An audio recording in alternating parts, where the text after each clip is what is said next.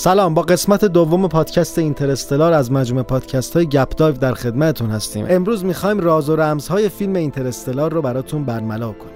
من هم سلام می‌کنم. کیارش هستم. شنیدن این پادکست رو از دست ندید. کیارش بحث فیلمنامه رو مطرح کردی در مورد فیلم اینترستلار. انگار در همون دوران کودکی در ذهن کریستوفر نولان ایده ساخت یک فیلم در مورد فضا تو ذهنش بوده.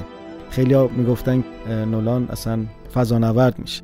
از وقتی که فیلم Star Wars رو دیده این ایده در ذهنش شکل گرفته و همچنین فیلم Space Odyssey که شباهت های زیادی هم در فیلم می‌تونیم ببینیم اثر کوبریک.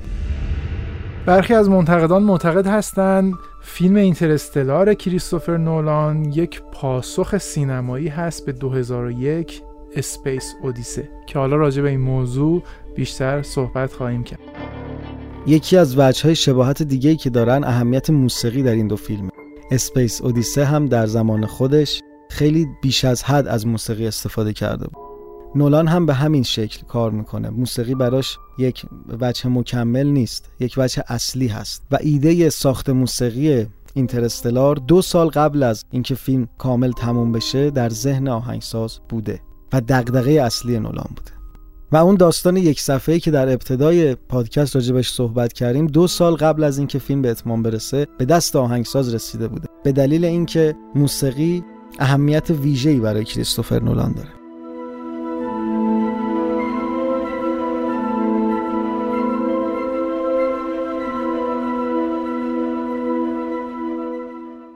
اگر بخوایم فیلم 2001 Space Odyssey رو با فیلم Interstellar مقایسه بکنیم شباهت های بسیار زیادی می‌تونیم پیدا بکنیم. چه تو روند داستانی چه تو برخی از صحنه ها و چه حتی از منظر جلوه های ویژه. برای همین برخی از منتقدان معتقد هستند که Interstellar تلاشی سینمایی برای بازگویی همان پیام سینمایی فیلم 2001 Space Odyssey اما در قرن 21 هستش. حالا چقدر کریستوفر نولان توی این کار موفق بوده و چقدر هانس سیمر تونسته به اون کمک بکنه سوالی هستش که باید تماشاگران و علاقمندان سینما بهش پاسخ بدن.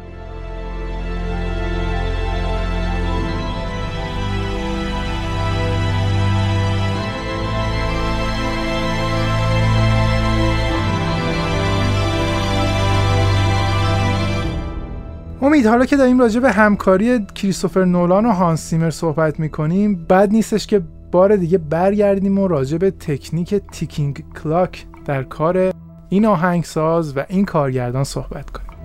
این ticking clock یه جورایی شده امضای هنری همکاری هانس زیمر و کریستوفر نولان. در Interstellar هم در قطعه Mountains این تیک تاک رو میشنوید اما اینجا دلیل خیلی مهمی داره. صحنه ای که می‌خوان سیاره رو چک کنن و اولین چیزی که می‌بینن کوههای اون هست و این قطعه به همین دلیل نامگذاری شده به ماونتین به دلیل اختلاف زمانی که این سیاره با زمین داره از این تیکینگ کلاگ استفاده کرد و اندازه گیری کردن که یارش خیلی جالبه. هر تیکینگی که در این موسیقی شما میشنوی یک و 25 صدم ثانیه است که اگر معادل سازی کنن به ازای اون هر یک ساعتی که هفت سال زمین میشه هر یک و 25 صدم ثانیه که شما میشنوید یک روز زمین میشه. و شما در هر تیکینگ دارین یک روز رو میشنوید که مجموع این تیکینگ ها رو بررسی کردن حدود 23 ساعت یعنی نزدیک به یک روز کامل شده.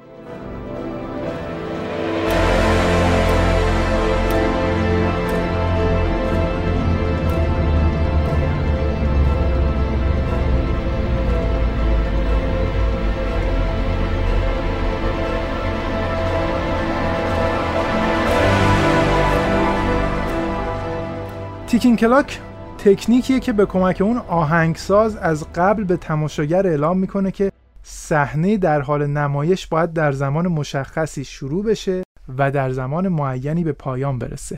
اگه بخوایم راجع به یک کلیشه سینمایی صحبت بکنیم توی بسیاری از فیلم های اکشن حتما خودتون دیدین. وقتی می‌خوان بمبی و خونسا بکنن تیک تیک ساعت پخش میشه و مای تماشاگر متوجه میشیم که الان این شخصیت اصلی یه time محدودی داره. از این زمانی که تیک تیک شروع شده باید کارش رو شروع کنه. قبل اینکه تیک تیک به پایان برسه کارش رو تمام کنه. و یعنی امکان داره که انفجاری رخ بده و کارش یکسره بشه. تیکین کلاک همچنین هیجان رو بالا می‌بره و شخصیت رو مجبور به انتخاب می‌کنه. هر موقع که شما توی یک آهنگسازی فیلم سینمایی صدای تیک تیک ساعت میشنوید انتظار دارید که الان در یک موقعیت سختی شخصیتی که داره روی پرده نمایش داده میشه یک انتخابی بین مواردی خاص داشته باشه انتخاب سختی رو انجام بده. به دلیل ریتمی که تیکین کلاک داره برای اهالی موسیقی خیلی این صدا یادآور مترونوم هم هست.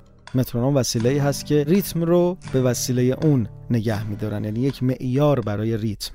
این پیوند دادن این مفهوم ها بی ربط به فیلم نیست.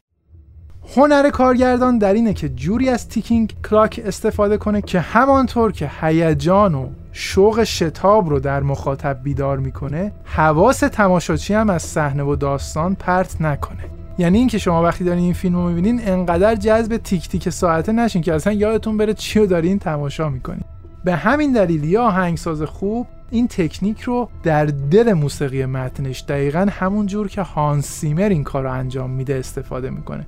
یعنی شما هم از مزایای تیک تیک ساعت برخوردار میشین هم هم تیک تیک صدای قالبی نیست که توی موسیقی متن شنیده میشه.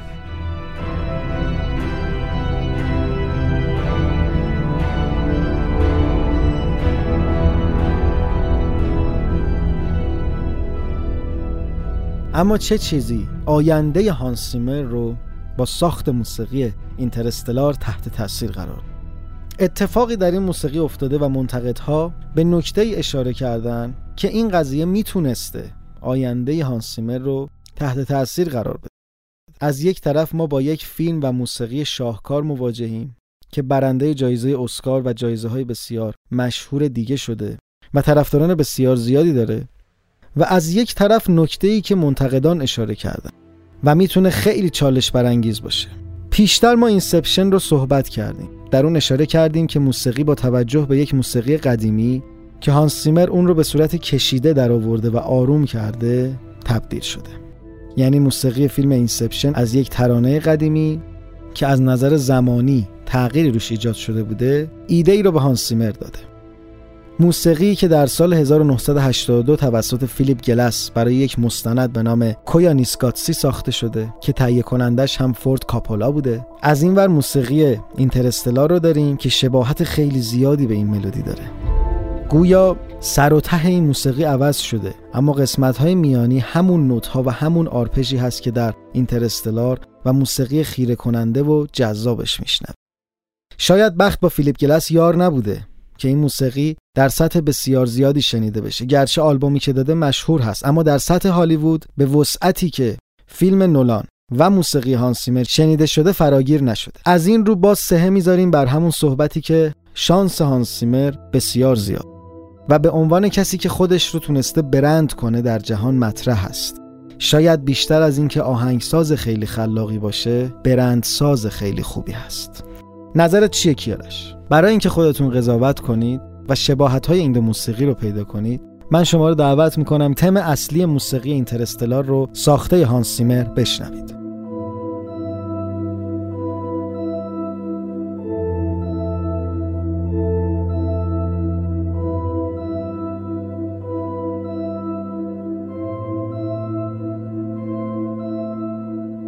و حال موسیقی کویانیسکاتسی ساخته فیلیپ گلاس در سال 1982 ما قضاوت رو به شما واگذار می‌کنیم.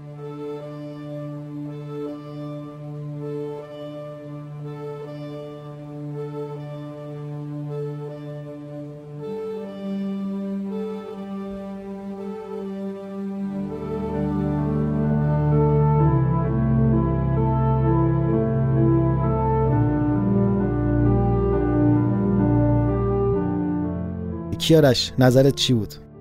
امید من خیلی با نظر شما موافق نیستم در رابطه با اینکه میگی هانسیمر بیشتر از اینکه هنرمندی خلاق باشه یک برندساز موفق بوده.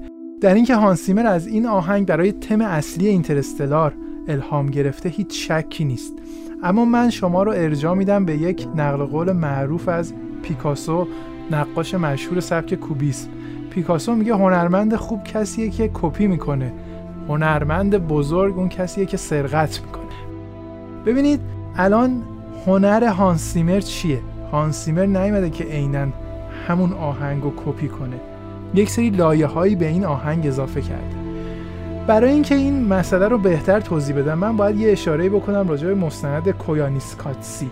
اصلا این انتخاب انتخاب خیلی هوشمندانه ای هست. مستند کویانیسکاتسی خود این کلمه به معنای عدم تعادله. یک مستند تجربی هستش که در نقد جهان مدرن و عدم تعادلی که تکنولوژی در زندگی ما انسانها ایجاد کرده ساخته شده زمان توی این مستند خیلی نقش مهمی داره. قبل از اینکه time lapse مد بشه این مستند شما نگاه بکنید خیلی از صحنه هاش صحنه‌هایی هستش که time lapse رو به ذهن متبادر می‌کنه. با توجه به نقش کلیدی که time و زمان در فیلم Interstellar داره و سفر شخصیت اصلی در اون سیاه چاله سفر از آینده به گذشته از گذشته به آینده اینکه هانسیمر میون این همه آهنگ اومده این آهنگ رو انتخاب کرده خودش یک نکته خیلی جالب و جذاب. نظر شما کاملا متینه اما کاش خودش هم ذکر می‌کرد که من از این اتفاق ایده گرفتم. چون حق کپی رایت این وسط خیلی مهمه. یعنی فیلیپ گلس یه آهنگسازی که سی سال پیش نزدیک به چهل سال یه موسیقی ساخته و الان رو دستش بر میدارن و تقریبا میشه گفت قسمت میانی موسیقی همونه. فقط تنظیم عوض شده. یعنی ملودی که ساخته ذهن یک نفر دیگه است باید ذکر بشه به نظرم که من از ایشون ایده گرفتم. حالا من روی اون با شما بحثی ندارم که این رو قضاوتش رو به مخاطبان واگذار می‌کنم که باید یه آهنگسازی اینو ذکر بکنه یا نکنه. اما به حال چون مشخص میشه به نظر من این نکته خیلی نکته مهمی نیستش. این نبوغ هانسیمره که هم تم اصلی اینترستلا رو انقدر شنیدنی می‌کنه هم باعث میشه کار فیلیپ گلس دوباره زنده بشه. اگر هانس سیمر انقدر هنرمندانه به سراغ تم کویانیسکاتسی نرفته بود شاید این در تاریخ سینما گم می‌شد و اصلا هیچ وقت ما این کار زیبای فیلیپ گلس رو هم نمیشنیدیم. می‌خواستم به این اشاره بکنم که اگر ما این شباهت اصلی که انکار ناشدنی هستش رو بین این دوتا قطعه کنار بگذاریم اما یک تفاوت عمده هم هست. من به طبع بعضی از منتقدین که اینجوری این موسیقی رو بررسی کردن. معتقد هستم که کاری که هانس سیمر با تم اصلی اینترستلار کرده یک کار متفاوتی هستش و قدرتمندتر هست از لحاظ احساسی از کاری که فیلیپ کلاس انجام میده. کار هر جفتشون هم به خاطر این نیستش که استعداد این از اون بهتره به خاطر فیلمیه که براش موسیقی ساختن.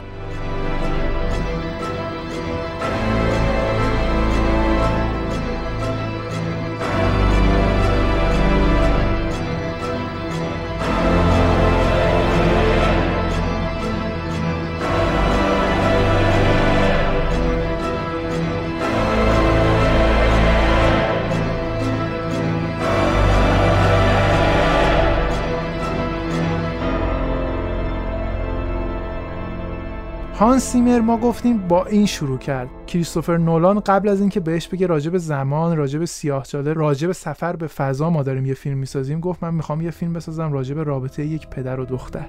قطعه ای که هانس زیمر حالا شاید به قول شما تنظیم کرده و یا حالا ساخته بحثی که میشه راجبش صحبت کرد لحاظ احساسی خیلی قوی تر از قطعه فیلیپ گلس است. فیلیپ گلس قطعش abstract خیلی انتزاعی خیلی ذهنیه. به خاطر اینکه اگر شما مستندی که این آهنگ براش ساخته شده رو نگاه کنید تصاویر خیلی انتزاعی و خیلی ذهنی هستش. اصلا پرسونا و شخصیتی وجود نداره توی این مستند. دقیقا برخلاف کار زیمر.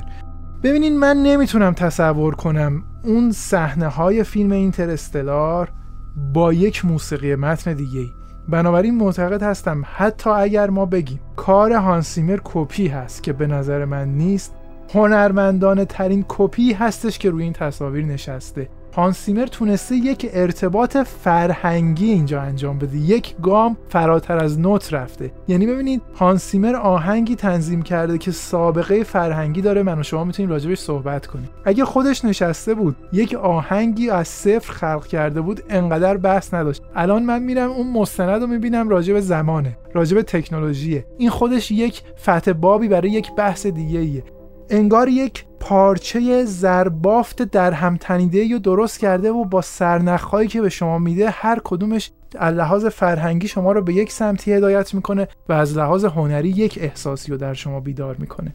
من این نکته رو هم بگم. همونجور که کریستوفر نولان در ساخت اینترستلار در برخی از صحنه ها خیلی به 2001 اسپیس اودیسه کوبریک نزدیک شده هانسیمر علاوه بر فیلیپ گلس یک نگاهی هم داشته به آهنگ دانوب آبی یوهان شترافس که در 2001 استفاده میشه و همچنین کارهای جان ویلیامز در ایتی و برخورد نزدیک از نوع سوم. یعنی انگاری خواسته یک ادای دینی بکنه به تمام اون کسایی که تا پیش از این یا برای ژانر علمی تخیلی آهنگسازی کردن یا برای فیلم هایی که درباره ارتباط انسان و تکنولوژی هستن. بنابراین من معتقدم همینه که هانس سیمر رو امروز متفاوت کرده از سایر هنرمندان. اگر کپی می‌کنه به قول پیکاسو جوری سرقت می‌کنه که اونو از یک هنرمند خوب تبدیل می‌کنه به بزرگترین هنرمندا. استیو جابز همیشه یک نکته مهمی می‌گفت. میگفتش من شاید کسی نباشم که کارو شروع کنم اما من به خوبی می‌تونم نقاط رو به هم وصل کنم. هانسیمر بهترین آهنگ و برای بهترین صحنه ها و در بهترین متن فرهنگی اجتماعی استفاده کرده و همین تفاوتش نسبت به سایر آهنگسازهایی که نتونستن به اندازه هانسیمر امروز مشهور و معروف بشن شما نظرتون در مورد پدیده تقلید، کپی برداری و خلاقیت در آهنگسازی چیه؟ حتما نظرتون رو در این مورد از طریق وبسایت ملودای و یا شبکه های اجتماعی با ما در میون بگذارید و موضع خودتون رو در قبال این بحث اختلاف برانگیز برای ما روشن کنید. تا پادکست دیگر خداوند نگهدارتون. ما قضاوت رو به شما شنوندگان و بینندگان عزیز واگذار می‌کنیم. خدا یار و همراهتون.